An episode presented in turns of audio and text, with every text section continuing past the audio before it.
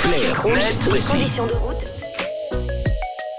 À 7h23, lundi 5 février, on décrypte ensemble un sujet d'actualité. Ce matin, Tom, tu nous parles d'une pratique dangereuse de plus en plus constatée par les pilotes d'avion. Oui, Mathieu, le fait de viser un cockpit d'avion avec un pointeur laser, le phénomène connu depuis de nombreuses années, explose aujourd'hui aux États-Unis.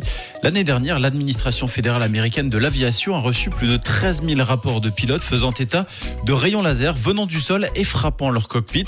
C'est tout simplement une augmentation de 41% sur une année. Et comment ça se fait? Aucune explication officielle n'a été euh, donnée, Ok. en tout cas pas encore, mais la démocratisation de certains produits très puissants et à bas coût est une piste. En effet, malgré le renforcement des contrôles et des sanctions, il est encore très facile de se procurer des pointeurs laser pour une dizaine de francs sur Internet. Mais face à l'augmentation de ces chiffres, les autorités fédérales américaines mettent en garde contre la menace que cette pratique représente pour la sécurité des pilotes évidemment, des passagers et des personnes au sol.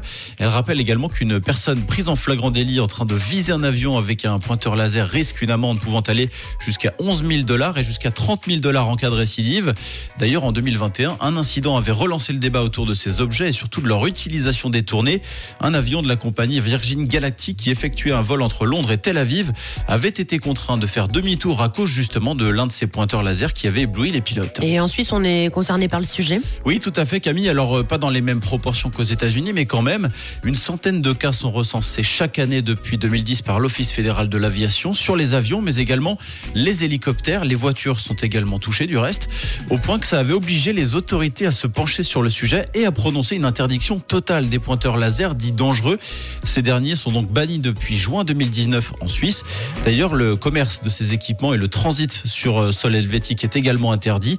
Seuls les pointeurs laser à faible rayonnement sont désormais autorisés et ce uniquement à l'intérieur des bâtiments. Ceux qu'utilisent les, les conférenciers en. Par exemple, Exactement. dans les conférences.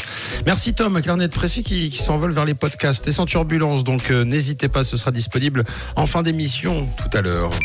Parler d'actu, c'est aussi sur rouge.